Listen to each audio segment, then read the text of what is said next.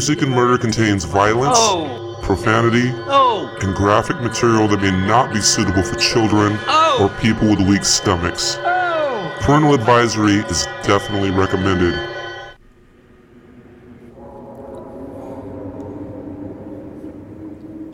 Welcome to Music and Murder, the only true crime show that isn't a complete waste of your time. Just kidding.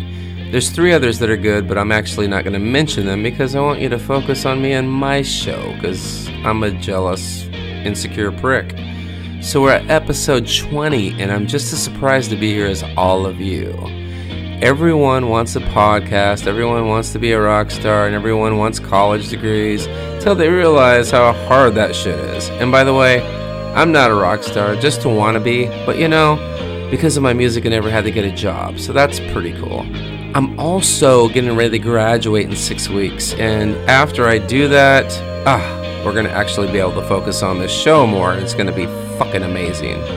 I'm also not going to be able to put out another episode until I graduate because I'm finishing a new record in Nashville where I'm going to be at all next week. I get to fly out of LAX tomorrow. Yay! It's going to be fucking great. Love that place. Now, when I finish my stats class, let me tell you, it ain't no joke at all. My final research paper is like an APA thesis, but I will get it done. So this is episode this episode rather is a sequel to 19. So if you haven't listened to 19 yet, you don't want to listen to this one. There's nothing for you. You got to go back and listen to that. But just kidding, I do want you here no matter what. So let's jump right into this motherfucker, right Arnold? It's not a tumor. I sure hope not. And with that, with that, away we go. Thank you for being here. I really, really appreciate you.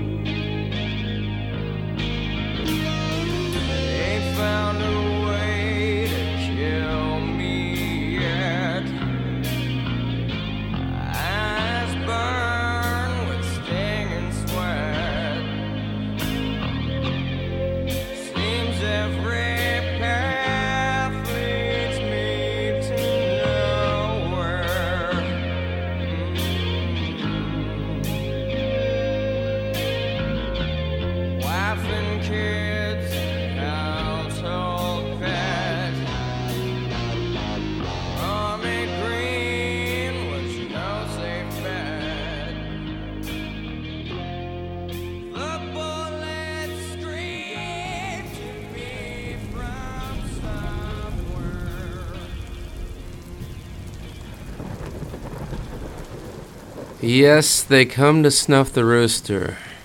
And I'm still in California and it is still raining, so we're just gonna keep the rain, okay? So when we last left off, it was December 23rd of 1990.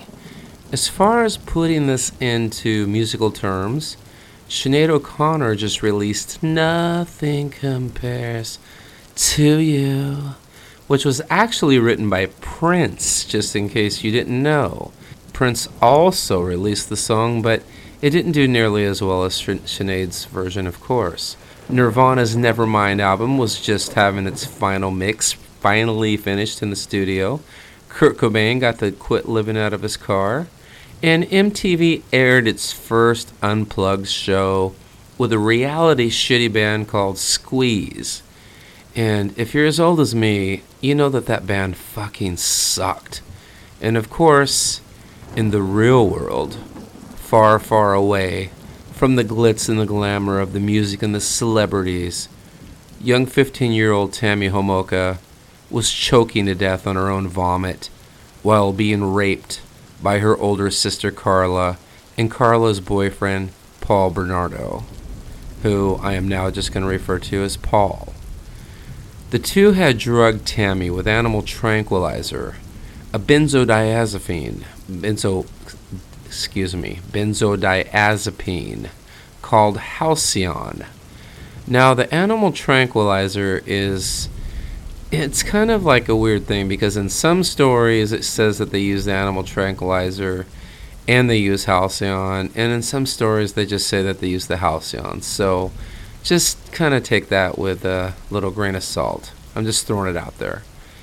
Now, they also held a chloroform soaked rag over young Tammy's face while she was being penetrated because don't forget, not only did they rape Tammy, but they also took Tammy's virginity while they accidentally murdered her.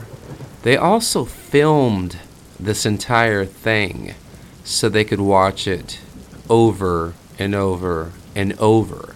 Both Paul and Karla stated in interviews that Tammy's death was an accident. And honestly, I believe them for one reason and one reason only. You see, if Tammy stayed alive, these two fucking ghouls could have and would have raped her over and over again. Of course, until she got too old for Paul's little girl taste. Then they would have likely moved on to Karla's cousins or other family members that were barely reaching puberty. Because remember, Paul liked young little girls, and Karla, well, Karla liked to keep it in the family. Like I said, fucking ghouls. Now, before this deadly incestuous rape even took place, Karla would drug her little sister Tammy with benzos, which again in this case was Halcion, although it's in the same pharmaceutical family as Xanax and Valium. And with using this drug, Karla would let Paul go into Tammy's room while she was sleeping so he could actually masturbate over her sleeping body. And sometimes the two would actually have sex with each other while they molested young Tammy when she was asleep and drugged. And this happened quite a few times from what interviews state. It happened like all the time. I've never used the word ghoul on this show, but I'm pretty sure that this is the proper use for the first time to have its appearance. So, welcome to the word ghoul and the two people that deserve to be used that, you know, as far as that term goes. Now, if these two had kids, there's no way in hell that they wouldn't have done the same exact thing to their own kids. Fucking ghouls that prey on young, weak, and vulnerable kids. And of course, the ones that they supposedly loved, right? People that they actually stated that they loved. Now, after Karla and Paul tried to revitalize Tammy, remember, she was literally choking on her own puke and dying. They realized that they had not only killed her, but now she also had these chemical burns on her face, all around her mouth. So, what did they do? Hmm. Let's think about that. What did they do? Well, they redressed her, of course, as fast as they could, and then they woke up Tammy and Karla's parents and they called 911. And yes, even in Canada, it is still 911. Canada, oh Canada, so good in some areas and so clueless in others. The, the Canadian Mounties wrote Tammy's death off as an accidental death. This young girl was raped. She was a virgin, so I'm sure there was blood. She was drugged, and she even had chemical burns on her face. But, you know, Canada, somehow these fucking idiot Mounties listed her death as accidental, and that was that. Case closed kind of like the neurological pathways and blood flow to the cerebral cortex and lobes of their brains. Now, later on, and you're not going to believe this, but it was on camera, so there's absolutely no denying that it happened. And please brace yourself for this. I wish I had some dumb girl on here say, Ooh, what happened? Like in all the other bullshit true crime podcasts. Ah, what the hell? I'll go ahead and just do it myself brace yourself for this. You're not going to believe what happened. Ooh, what happened? Karla and Paul actually reenacted Tammy's rape and murder. You see, Karla would dress up in Tammy's actual clothes and pretend to be 15 year old virgin Tammy, you know, Karla's baby sister that they killed, while Paul would call her Tammy and rape her. You cannot make this shit up. At least I sure wouldn't. Not only did they have absolutely no remorse or empathy for what they did to Tammy by raping and killing her, but they actually re victimized her over and over and over again and literally got off on the fact that they killed and raped Karla's own flesh and blood. Think about that for a second. If you have a sibling and they had a boyfriend or a girlfriend and they literally drugged and raped and killed you and then actually watched the recording of it and jerked off to that shit, wouldn't that just kind of piss you off a little bit? I mean, that is just one of the most disgusting fucking things I've ever heard of in my entire life. Even if you don't believe in hell, you should hope that these two motherfuckers go there when they die. Because both of these ghouls are still alive, unfortunately. And we will be right back. This is a song that was sent to me. I really hope you dig it.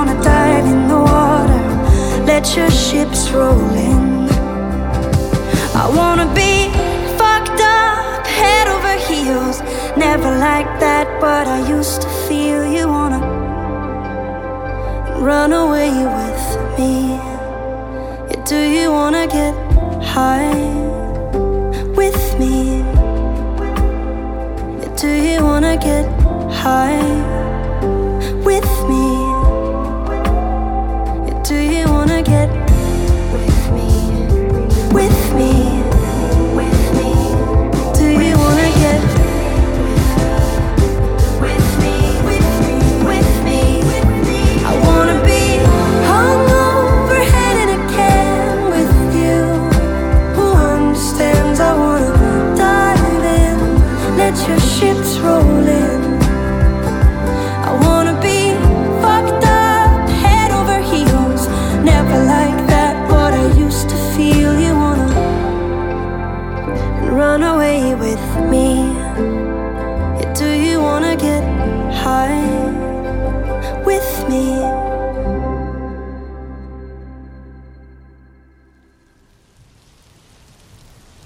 that was another great song that was sent to me that I absolutely love.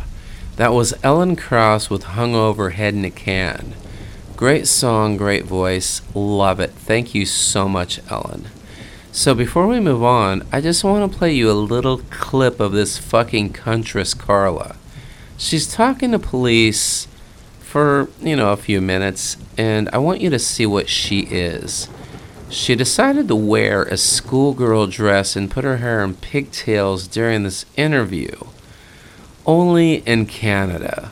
Now, in this particular clip, she is talking about right before they killed one of their victims, and uh, she's mad about that the fact that Paul decided to use a couple of their expensive champagne glasses to drink with this girl before they killed her. Oh, and I was really mad too because um, when I took Buddy out, there were two champagne glasses on the dining room table. And we had these really expensive champagne glasses from France, which we never used. He had those out. The two of them had been drinking champagne from those glasses. And I was really mad. It's a stupid little. Homolka seemed matter of fact as she recounted her version of how Leslie Mahaffy met her death. And uh, then she took a breath. And that freaked me out even more. I w- he should have slapped me in the face because I was really hysterical then. So he went over to her and he did the same thing. He strangled her more. And I think I watched that time. 'cause what the hell? She's dead anyway. Like, So, yeah, let's focus on the fact that they are drinking out of expensive champagne glasses before they kill this girl. And if you didn't catch that, she said that she watched Paul strangle her to death, and then she was like, well, what the hell? She was dead anyway. Karla Homolka is a fucking cunt that should be literally like have her skin fucking peeled off and burnt. It is just a tragic, tragic fucking thing that well we will get into it. I don't I don't want to spoil anything. So now just a little over a month after Tammy, Karla's younger younger sister's rape and murder, on February 1st, 1991, Paul and Karla moved into a cute little bungalow in Ontario. And just a few months after that, on June 29th, that same year of 1991, they had a beautiful wedding. A beautiful wedding on Niagara Lake on June 29th. This extravagant wedding was paid in full by Karla's dad, which cost him at the time over $50,000. And in today's money, that would be equivalent to around 100,000, maybe even more with all the fucking inflation. So yes, you are thinking correctly. Karla's father paid an enormous amount of money for the wedding of the two people that raped and killed his 15 year old baby girl. How's that for some disgusting irony?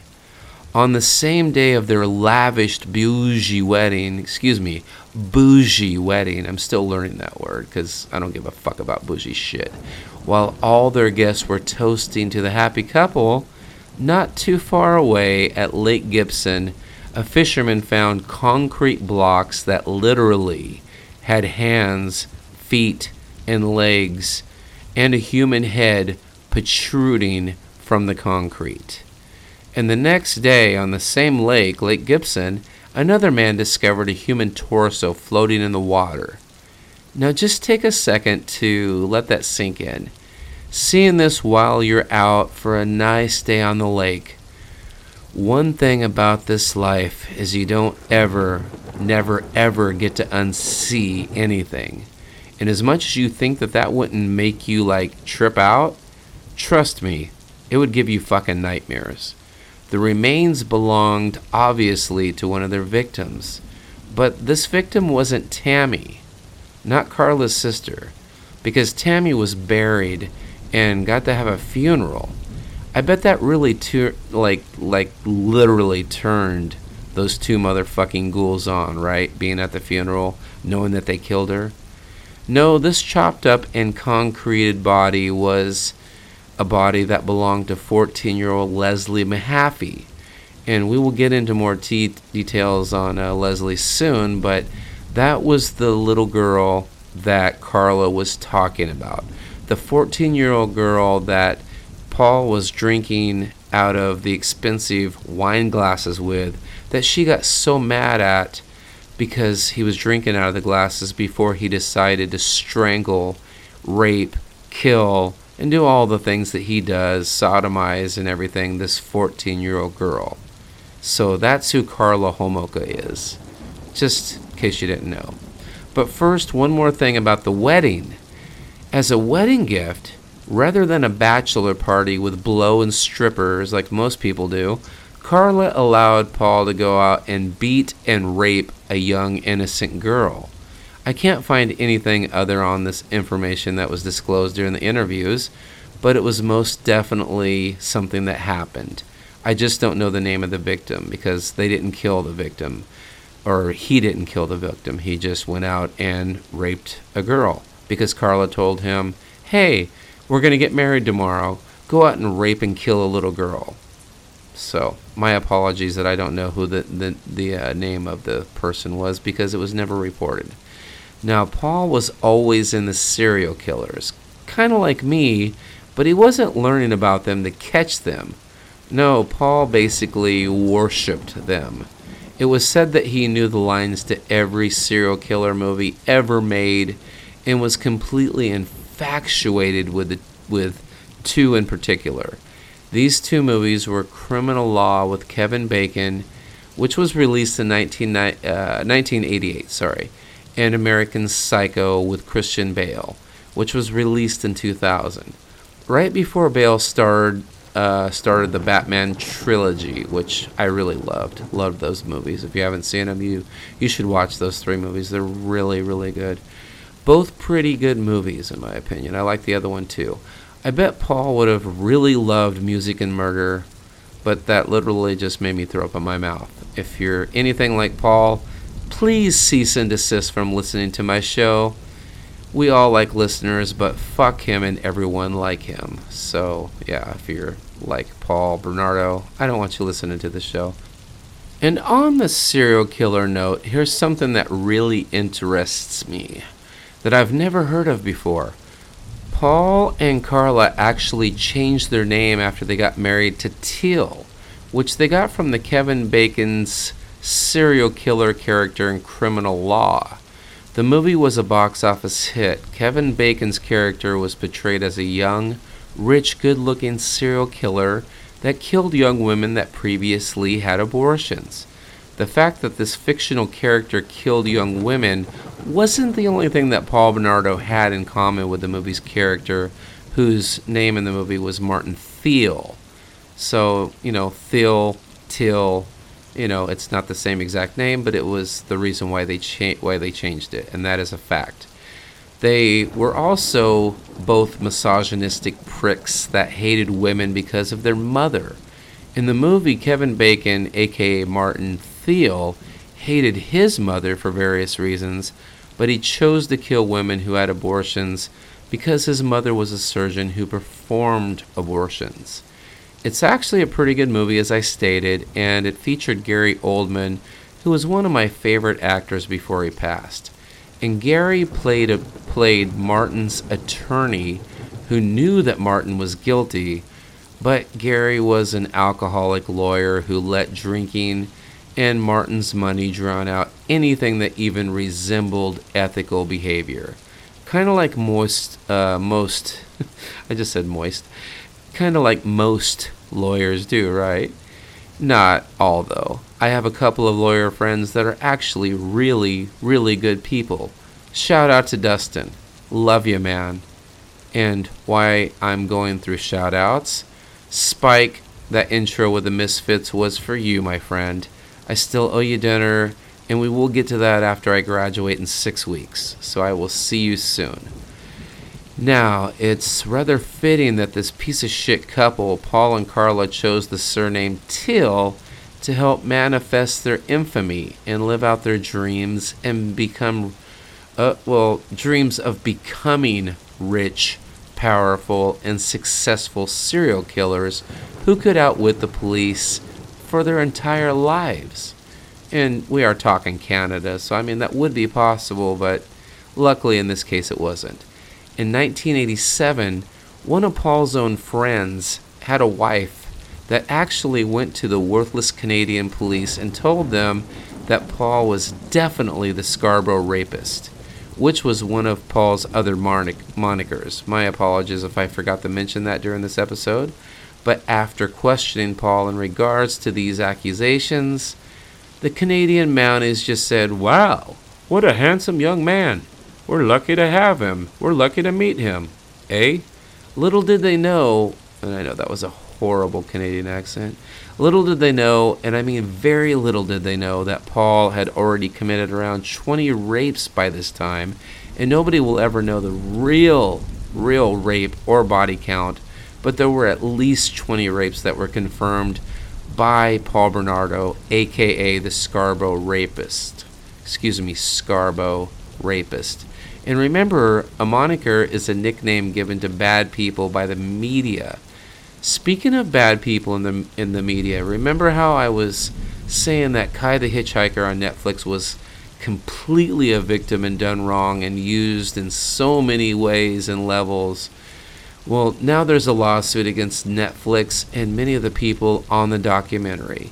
The Fulton 55 in Fresno is also mentioned in the lawsuit, and they are like family to me, so I didn't like seeing that. I was actually the very first person to play there. Like, literally, I opened the place up and was all over the news and everything, so it's bittersweet. I'm glad Kai has a lawyer to help him get compensation for all the defamation he received, but it hurts me that people I have love for are named in the lawsuit as defendants. Anyway, moving on. And uh, by the way, the Fulton 55 is an amazing place. So, yeah, it, it, it sucks. Now we dive into the rest of the confirmed murders and rapes. Podcasts can only be so long, thus, I will not have time to go into detail on every one of them. But let's talk about the other murders in chronological order. There were many, many rapes and alleged other murders. However, Canadian police could only confirm Tammy Homolka's murder and two other murders, which did in fact make Paul and Karla officially serial killers. If you haven't heard all the previous episodes of this show, a serial killer is someone who has killed at least three people in three separate incidents and had a cooling off period between the murders meaning they needed like at least a couple weeks to a month between each murder or set of murders to make them a serial killer. There are mass murderers such as school shootings, spree killers who go out to multiple locations and kill people in a short amount of time, but they're not serial killers by FBI standards. And Canadian Mounties don't really catch any murderers, pretty much, so I don't know what their standards are regarding serial killers, and I do suppose that if someone has a box of Fruity Pebbles and you're really hungry enough to kill them over it, I do suppose technically you could call yourself a serial killer with a C instead of an S. I mean, we can all be what we want to be in our own minds, right? Now, out of the three murders, Tammy was the first, and her death was obviously exciting to Paul and Karla, so of course they had to continue with this behavior. The second victim was 14 year old Leslie Mahaffy. Remember the one that Karla was talking about. Now, late at night on June 15th, 1991, which was roughly six months after Tammy's murder, Paul had found young Les- Leslie, who had missed her curfew after attending a funeral of all things, and was locked out of her house and was looking for a place to stay overnight. This was horrible luck for young Leslie, and one of the luckiest nights in the world for Paul and Karla. I'm sure if it had something to do with anything divine, it was Satan pulling some strings somewhere. After getting Leslie into the car by knife point, Paul whispered into, into her ear, and I quote, I'm going to rape you, your ass, and violate you in every way, and then I'm going to shit and piss all over you. End quote. Which, infor- which unfortunately, Paul actually did do all those things. You see, Paul and Karla videotaped themselves torturing and sexually abusing Leslie, all while listening to Bob Marley and David Bowie, of all people. Really kind of a crazy video. I didn't really get to see the whole thing, but I read up on descriptions of it, and uh, yeah, the whole time Bob Marley and David Bowie was playing. So that's kind of kind of odd. I mean, I wouldn't expect Slayer, but Bob Marley, really? At one point, Bernardo said, You're doing a good job, Leslie, a damn good job. Then he added, The next two hours are going to determine what I do to you. Right now, you're scoring perfect. On another segment of the tape, Paul played that was played at Bernardo's trial, Paul Bernardo's trial, the assault escalated. Leslie cried out in pain and begged Paul to stop. In this particular scene, Paul was sodomizing her while her hands were tied behind her back, and from there, the video just gets worse. Paul does begin to urinate and defecate on this helpless 14 year old girl, while Karla cheered him on like an evil countess fucking cheerleader. Ah, oh, sick, vile shit. Literally. And I'm very sorry about the background noises as usual. I am going to get a studio and stuff here pretty quick, but for now we're just going to have to listen to motors and things like that in the background because I don't have any choice. Now, the next day, according to Paul, Leslie was fed a lethal dose of Halcion. However, Karla claimed that Paul strangled her. The pair put her body into the basement, and after a couple of days, they decided the best way to dispose of Leslie would be to cut up and dismember her. They placed each piece in cement. Paul bought a dozen bags of cement at a hardware store the following day. He kept the receipts, which would prove to be really, really damaging in his trial. Bernardo, Bernardo used his grandfather's circular saw to cut up Leslie's body Paul and and uh, Karla made numerous trips to the dump. The cement blocks in Lake Gibson, which is 18 kilometers south of Port Dalhousie, whatever the fuck that is, is where he he bought everything. And I'm supposing that that's pretty close to their house. At least one of the blocks weighed 200 pounds, improved beyond the pair's patience or abilities to sink. It rested near the shore, where a father and son on a fishing expedition discovered it on June 29th, 1991. You remember on the day Paul and, Le- and uh, Karla's wedding was taking place? Yeah, they were getting married when this happened complete with a horse drawn carriage and all the bells and whistles you can think of. Leslie Mahaffy's orthodontic appliance proved definitive in identifying her remains in the cement blocks. Now, this was the first time the two ever killed together and had to dispose of a body. So they weren't the best at doing this, obviously. And there's no way that Paul's little bitch ass could lift a 200 pound block. So this wasn't good for them, but it was good for everyone else. Ah, it's time for a song. Take your mind off of this shit for a little bit. Just a little bit.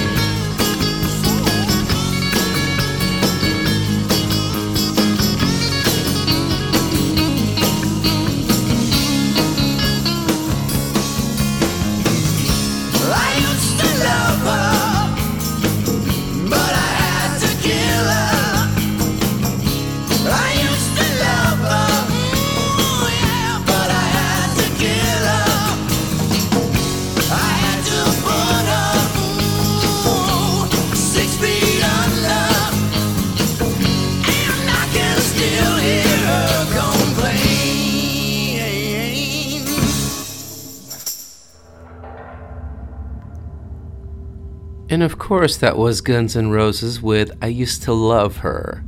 Remember, if you are a musician and you would like to send me some good songs that fit the show, you can send them on my IG channel, music underscore murder underscore podcast. That could have been your song I just played, but it wasn't because you didn't. And if you did, it just didn't fit the show, and I'm sorry I didn't play it. This podcast reaches more listeners than most FM stations. Fuck, more like 10 to 20 FM stations. So quit being lazy. I know there's some good shit out there, and I would love to play it. That's what I do this show for, but I only want to play stuff that works for the show and doesn't lose listeners, but rather gets listeners. Now, when we left off, at Paul and Karla's wedding and the 14 year old body of Leslie Mahaffy getting pulled out of the Gibson Lake via concrete blocks while their wedding was taking place. For this, they weren't even looked at or even considered to be a threat at all, not even close to being a suspect. Even with a wife of one of Paul's good friends telling the Canadian Mounties that Paul was the Scarborough rapist. Crazy, right? It's shit like that that makes you wonder if karma is like actually real. I myself like to become karma every now and then. I just want to play a little clip just to kind of remind you where we're at. Bottle of liquid anesthetic. Today, a sense of how dangerous that drug is in the hands of amateurs from Dr. Raymond Matthews. The anesthetist had already seen the video of Paul and Karla apparently assaulting Tammy Homolka Christmas Eve 1990. He testified a cloth was being held over her face, her neck was twisted, her chin was close to her chest. According to the doctor, that probably made it difficult for her to breathe. The anesthetic, four times more potent than ether, a common anesthetic, made her vomit into her lungs. Oh, Earlier, a police constable testified he saw red marks on Tammy's face. At the time, they were written off as acid burns from her vomit. Police ruled Tammy died from natural causes. But Matthews testified neither vomit nor the anesthetic could have caused the burns. To make his point, he took a bottle of the anesthetic, poured it onto his hands, and put it on his face as if it were aftershave. Matthews said some other chemical on the cloth could have triggered a reaction, but he'll never know. Police allowed all the evidence removed from the Homolka home that night to be destroyed three months later. A forensic toxicologist described another drug, one that was found in the tissue of both Kristen French and Leslie Mahaffy. It's called halcion, a kind of sleeping pill. Empty drug bottles were found in the Bernardo home. The pills had been prescribed for Karla. Halcion was also detected in a water filled test tube that was found in the Bernardo home. Bernardo's lawyer asked whether the test tube looked like something you would find in a lab or a vet clinic. The answer was yes. So now we get to discuss Paul and Karla's final official victim. Like I said, we will never know how many victims there were in total. Not for a fact, anyway. But the third factual victim was named Kristen French. On the afternoon of April 16, 1992, Bernardo and Karla were driving through St. Catharines to look for yet another young and helpless victim. It was after school hours on the day before Good Friday, they spotted Kristen French, who was a 15 year old student, walking home. The couple pulled up into the parking lot of a nearby church, and Karla got out of the car. The sturdy, nasty little whore had a map in her hand, pretending to need assistance. As French, like a good person, looked at the map, Paul attacked her from behind, brandishing a knife and forcing her into the front seat of the car. From the back seat, Karla tried to control Kristen by pulling her hair. Soon after Kristen didn't make it home, like usual, her parents became convinced that she was met with foul play, and they were right. They notified the Canadian police within 24 hours. Niagara Regional Police had assembled an entire team and searched the area along her route home. They found several witnesses who had seen the abduction from different aspects, thus giving police a fairly clear picture, which, being these were Canadian Mounties, they needed it. But at least this time, they actually took it serious. In addition, one of Kristen's shoes, excuse me, one of Kristen's shoes recovered from the parking lot underscored the seriousness of the abduction. Over the three days of the Easter weekend, Bernardo and Homolka videotaped themselves as they tortured, raped, and sodomized young 15 year old Kristen French. They forced her to drink large amounts of alcohol and make her more, well, they did it to make her more compliant. Many killers who torture their victims do this a lot. They make them either take drugs or drink large amounts of alcohol. It's been my experience that it's usually pills as in the case of the Chicago Rippers, uh, if you remember that case, I can't remember what, what case it was, but I went over it. They made their victims uh, usually take a pill or two or three, which to me is the most graphic, that, that case, speaking of, is the most graphic and gory, violent music and murder case to date. Now, this drug use not only acts as a way to make the victim comply, but it also destroys their credibility as a witness if they are rescued. It doesn't always work that way, but a lot of times it does help a good defense attorney.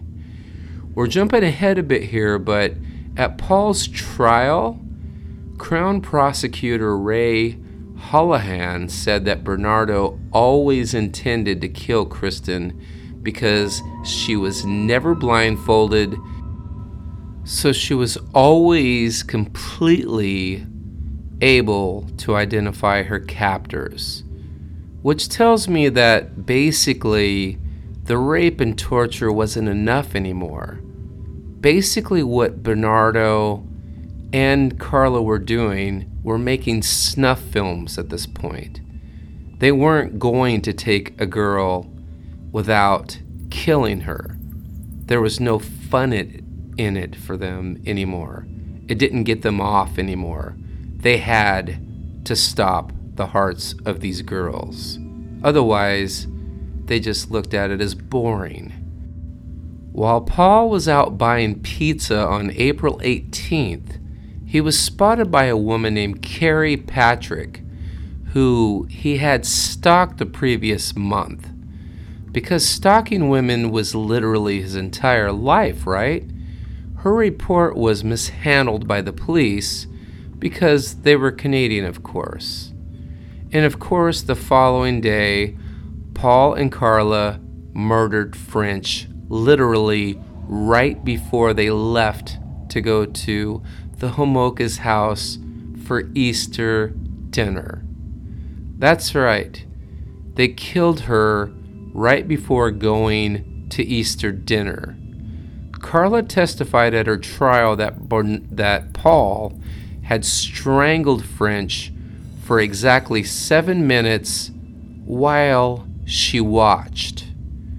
This bitch had nothing to lose because you see, she got a deal from hell. All she had to do was turn on Paul, and she got, well, we're almost there. Now, I heard many interviews, and Paul states that Karla beat Kristen French with a rubber mallet because she tried to escape, and that French ended up being strangled on a noose tied around her neck, secured to a hope chest. Immediately thereafter, Homolka went to fix her hair. Uh, just, uh. Which, if this is true, it shows a complete disassociation with reality. But who knows which one of them is lying? And does it really fucking matter? Does it really matter which one of them either strangled or beat this poor girl with a mallet? They're both fucking evil ghouls. You should YouTube Paul Bernardo's interviews on this and play a drinking game with how many times he blames everything on Karla. You will get wasted really fast. Now, French's nude body was found in a ditch on April 30th, 1992, in Burlington, approximately 45 minutes from where she was abducted, and a short distance from the cemetery where Leslie Mahaffy, their second murder victim, well, official murder victim, was buried, which is very ironic. Her body had been washed thoroughly, and her hair had all been cut off. It was originally thought that the hair was removed as a trophy, because we all know that killers usually take trophies, right? But Homolka, uh, she testified that the hair had been cut off to impede identification. I guess she too knew how the how the competency of the Canadian Mounties was, or rather lack thereof competency that the Canadian Mounties wielded. I'm very sorry to keep bringing it up, but it's disgusting how they can't do anything right. Not in just this case. No, I'm talking about every Canadian case that I've studied. Canadians are actually extremely brilliant. I, I just don't get the law enforcement stuff. It just it fucking kills me. I, I don't I don't get it. And so it ends. The whole thing comes to an end. Eventually, a number of Paul's acquaintances, excuse me, a number of Paul's acquaintances contacted the, the Canadian police about him, and a detective paid Bernardo a little visit. Paul did not strike this detective, whose, whose name was Irwin, as the kind of personality to be a serial rapist because apparently serial rapists have a certain personality. Complete fucking bullshit. You don't know who a rapist is and who a rapist isn't. But he did take blood, saliva, and a hair sample from Paul anyway. The samples, along with 230 samples from other suspects, were handed over to Kim Johnston. Only five of the 230 samples fit the blood factors of the attacker. And guess what? Paul Bernardo was one of the five. His sample was resubmitted for additional testing in April of 1992. Now, Paul and Karla were living and murdering in St. Catharines. The police investigation was centered in the Niagara Falls area at this time. Superintendent Vince Bevan was in charge once the body of Leslie Mahaffy was found. After the death of Christian French, excuse me, Kristen French, the Ontario government formed the Green Ribbon Task Force. Hotlines and a base of operations were set up just outside of St. Catharines. Forensic experts of the American FBI advised the task force. Thank God they got some help because yeah, I don't need to go in that again. Later, when Christian French was abducted, a woman remembered seeing a struggle going on in a car at the scene. While she was not familiar with this various make of the car, she thought it was a Camaro. Now, Vince Bevan focused on tracking the ownership of all of the Camaros in the region, meaning everybody that owned a Camaro they were looking at. Meanwhile, Bernardo's name surfaced once again from one of the many tips that the police received. Two policemen called on Paul at his 57 Bayview home. Paul was very gracious and polite during this interview, and he admitted that he had been a suspect in the Scarborough rapes because of this he, uh, he said this because of his facial similarities to the composite picture, which is completely, how would you say it? Um, fucking stupid on his part, but good on ours, right? The police noted that Paul was very clean cut and good looking, and that he was intelligent and cooperative, and that his home was very clean and orderly. He's all good, eh? They even noted that he drove a Nissan which looked nothing like a Camaro. Now, why the fuck any cops would ever talk about somebody's looks? I mean, you know, Paul Bernardo isn't a bad looking guy, but my god, he's not Brad fucking Pitt. I, I, I don't get this, like, it, it, it's just insane. Okay. So, anyway, nevertheless, the two policemen tried to contact Detective Steve Irwin in Toronto to ask him about the results of the DNA test taken from Bernardo. And just eight days later, Irwin responded to the message and explained that the final testing of his blood and saliva samples had not yet been done, because DNA does take a while, even here in America. Still, Bernardo has not been cleared as a suspect, thankfully. Irwin sent the task force some information but neglected to send results of the interviews with friends of Paul who had tipped off the police about him. Numerous people, right? A woman's report, uh, excuse me, a woman reported that Bernardo was stalking her, and the police reports filed by one of his former girlfriends named Jennifer Galligan consequently still left Bernardo unsuspected. I, I just don't get it. I mean, like, literally everybody in fucking Canada is saying this is your guy, and the police are like, hey, he's good looking, he's got a nice house, uh, he can't be our guy. So, incredibly enough, finally in February of 1993, excuse me, February of 1993, several years after Paul's blood samples had been taken, the forensic laboratory in Toronto finally, finally, finally got around to analyzing his blood. And let me reiterate years, years, while girls are being killed, young girls are being raped, tortured, and murdered they finally analyze his blood. The tests prove conclusively that Paul was the ghoul that they were looking for.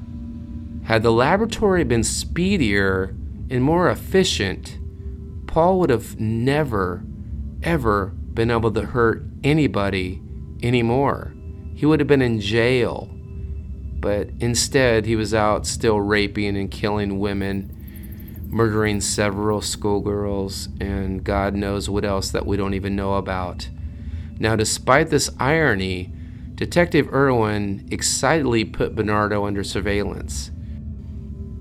What he learned was that Bernardo had just been charged with assault in St. Catharines, but here's the strange part the assault charges were filed, and get this, by none other than his country's wife, Karla.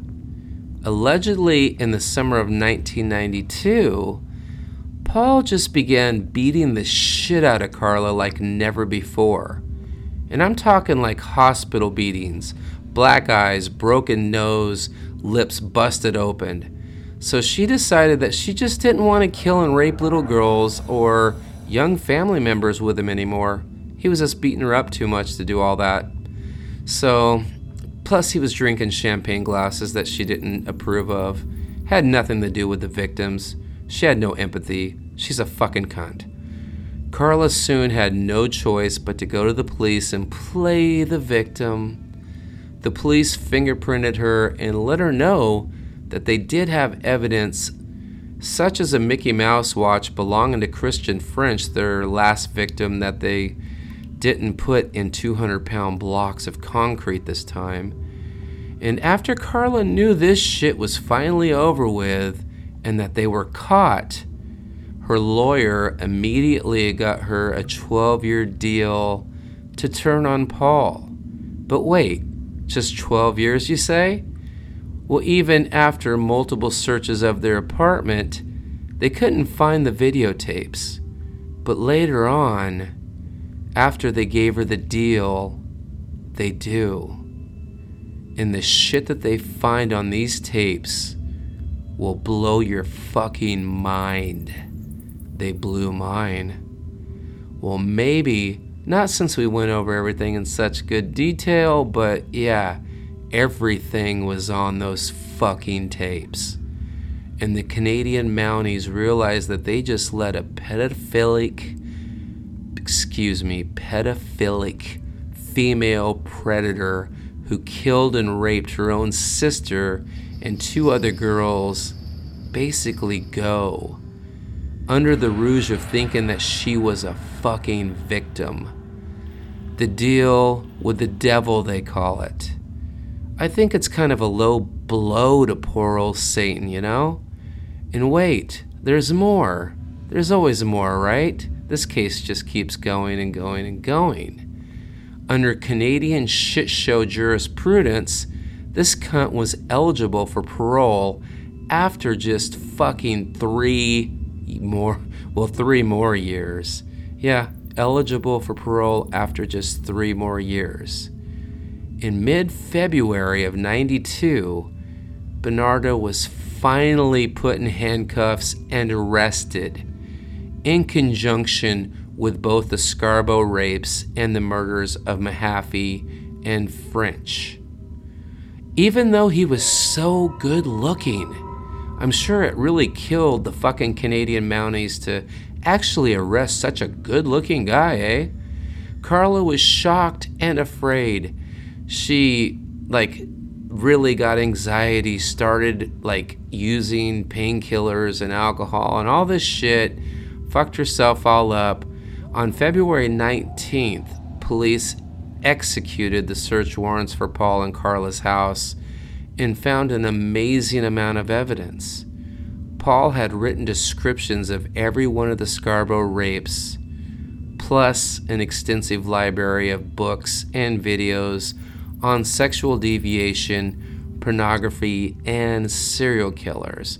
Big surprise, right? I mean, what the fuck do you expect to find? Cookbooks? The police also found one brief home video that indicated that there had been more than one person in the Bernardo household. Quite explicitly, the short video showed Karla as an enthusiastic lesbian in sexual acts with two other women. So at least they knew that so far. In exchange for this len- leniency, Karla would agree to tell the absolute truth about her involvement in all the crimes and everything that she knew about them. Karla agreed to this unconditionally, of course. In early March of that year, Karla was checked into a psychi- psych- psychiatric hospital for assessment. Keep in mind, Karla had a degree in psychology, so I think this was all bullshit. She was given heavy doses of drugs and insisted on being given even larger doses. Eventually, Karla got up the nerve to write an important letter to guess who? She wrote an important letter to her parents. Here's the letter ver- verbatim Dear Mom, Dad, and Lori. Lori is her sister, her other sister that she didn't kill. This is the hardest letter I've ever had to write, and you'll probably all hate me once you read it. I've kept this inside myself for so long, and I just can't lie to you anymore. Both Paul and I are responsible for Tammy's death. Paul was in love with her and wanted to have sex with her. He wanted me to help him. He wanted me to get sleeping pills from work to drug her with. He threatened me and physically and emotionally abused me when I refused. No words I can say can make you understand what he put me through. So stupidly, I agreed to do as he said. But something, maybe the combination of drugs and the food she ate that night, caused her to vomit. I tried so hard to save her. I am so sorry. But no words I can say can bring her back. I would gladly give my life for hers. I don't expect you expect you to ever forgive me, for I will never forgive myself. Karla, XOXO. Hugs and kisses.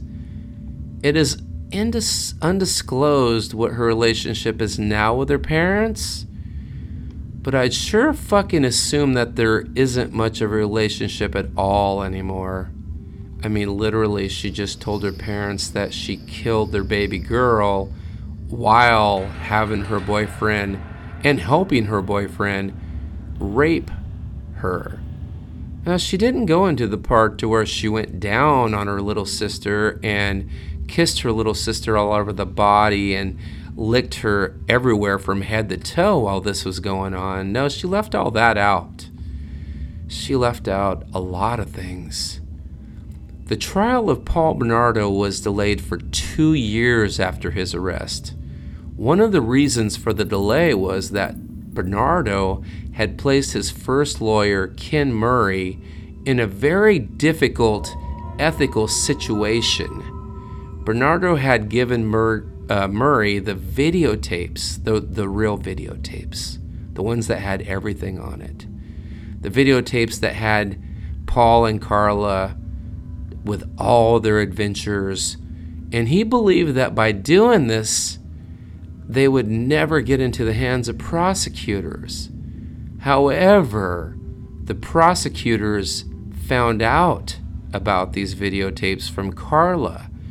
And so they wiretapped Murray's conversations with Paul, which I guess is legal in Canada because it sure as fuck isn't legal in the United States. Eventually, the pressure increased, and Murray had to do something about the videotapes in his possession. The videotapes were finally turned over to the Canadian prosecutors, and Mur- Murray, his lawyer, withdrew from the case. How surprisingly. Veteran defense lawyer John Rosen took his place as Paul's lawyer. This series of activities alone caused a delay of one year in the start of Paul's trial. Finally, in May of 1995, Paul's real trial began. Judge Patrick Lesage's courtroom, with, of course, the videotapes, were the critical evidence along with the DNA. Bernardo faced two counts of first degree murder, two counts of aggravated sexual assault, two counts of forcible confinement, two counts of kidnapping, and one count of performing an indignity on a human being. And I'm guessing that the indignity was him shitting on the girls that he actually took, which is uh, Yeah, you don't hear a whole lot about that. That's uh, pretty new. Now, being that the prosecutors finally had the tapes, the real tapes, they began with a segment showing Karla naked, masturbating with the camera focused right on her vagina. Nick Pron in Lethal Marriage, which I don't really know what that is, but it's in a lot of articles, describes that the electrifying effect the video had on the courtroom was gasps of surprise and disgust, perhaps even shock, along with plenty of embarrassed giggles that could be heard throughout the entire courtroom as the camera lingered on Karla's exposed naked body for several minutes as she stimulated herself. Get take that in for a second. Several minutes of this. Hey, we're starting this murder trial. Here's a girl playing with her pussy for several minutes. That's very interesting. For the previous two years, ever since her arrest, Karla had been seen on television in footage taken at her wedding, with her friends, and at her trial, but few people in the courtroom that day were expecting to see a triple X rated tape, a close study of the country's most infamous woman in a variety of sexually explicit positions. You see, they thought she was the victim that she said she was. And now, finally, two years after the deal with the devil was documented and irreversible, they find out the actual truth. However, regardless of Karla's degree of guilt or innocence, and the deal that she had made with the authorities, it did not save Bernardo from the outrage that he kindled in the minds of the jurors. On September 1st, 1995, Paul was convicted on all charges against him regarding the kidnappings, the rapes, the murders of Leslie Mahaffy and Christian French, excuse me, Kristen French. He also faced trials in the death of Tammy Homolka and the serial rapes in Scarborough, because remember, he was the Scarborough rapist as well. Under Canadian law, Bernardo can apply for parole after only 25 years in prison although it is unlikely that he would be successful in any parole bid. As of today, he sits in a cell and cries and is likely raped regularly. Karla Homolka now lives in Quebec and she has three children and a husband. Yeah, you heard me right. She's married with three kids and has changed her name now three times. And a judge in Quebec would not allow her motion to have it changed again to Elizabeth. While she chose why she chose Elizabeth, I have no idea. She's now living her best life after everything she's done. Again, does karma really actually exist? And with that, we wrap up episode 20. I leave for Nashville in the morning to start working on my next record that's set to be released in about three months. I really appreciate all of you for helping me make this show one of the best and most successful true crime podcasts in existence. And maybe that's kind of uh, in my own mind. I don't know, but the numbers don't lie. I'm graduating in six weeks, and then I'm going to start really having some time to put some great guests and everything else on this show.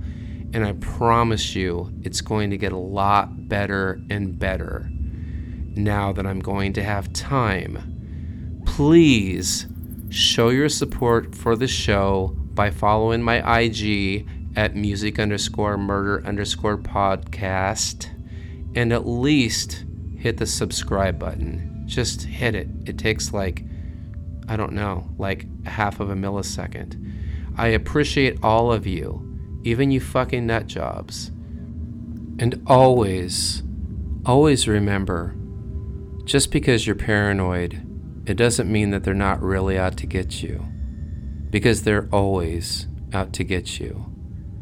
This is my song, Your Ghost. I will talk to you very, very soon. Have a beautiful, beautiful weekend.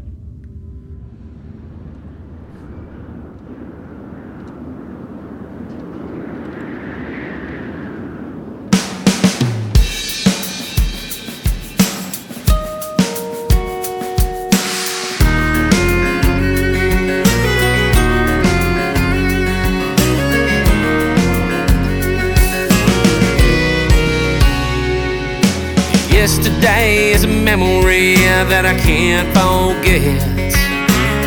And it might be the death of me, but it ain't killed me yet. Well, I can't stop thinking about what went wrong. Well, I can't stop drinking now since you've been gone. Late at night, you come to me. I feel your ice cold energy. Sometimes I see you dancing inside of my head. I reach out to touch you and wake up in my bed.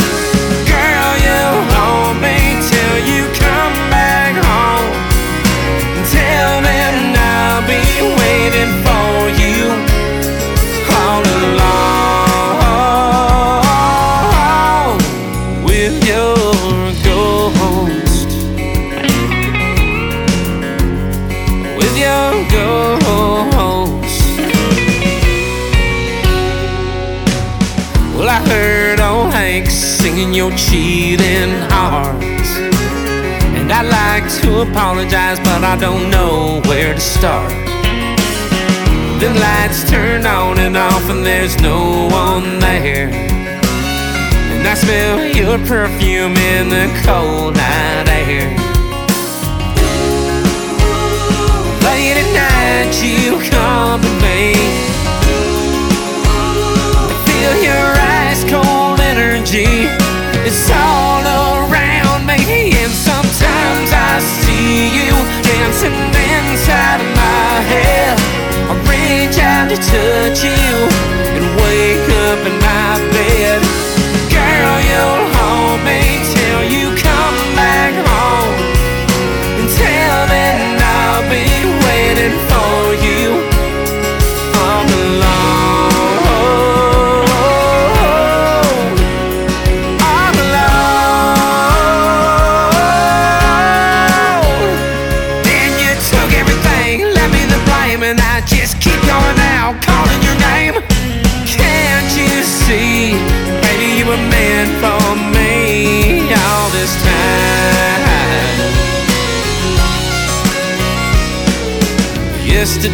is a memory that I'd like to forget. And it's gonna be the death of me, but it ain't killed me yet. But sometimes I see you dancing inside of my head. I reach out and touch you and wake up in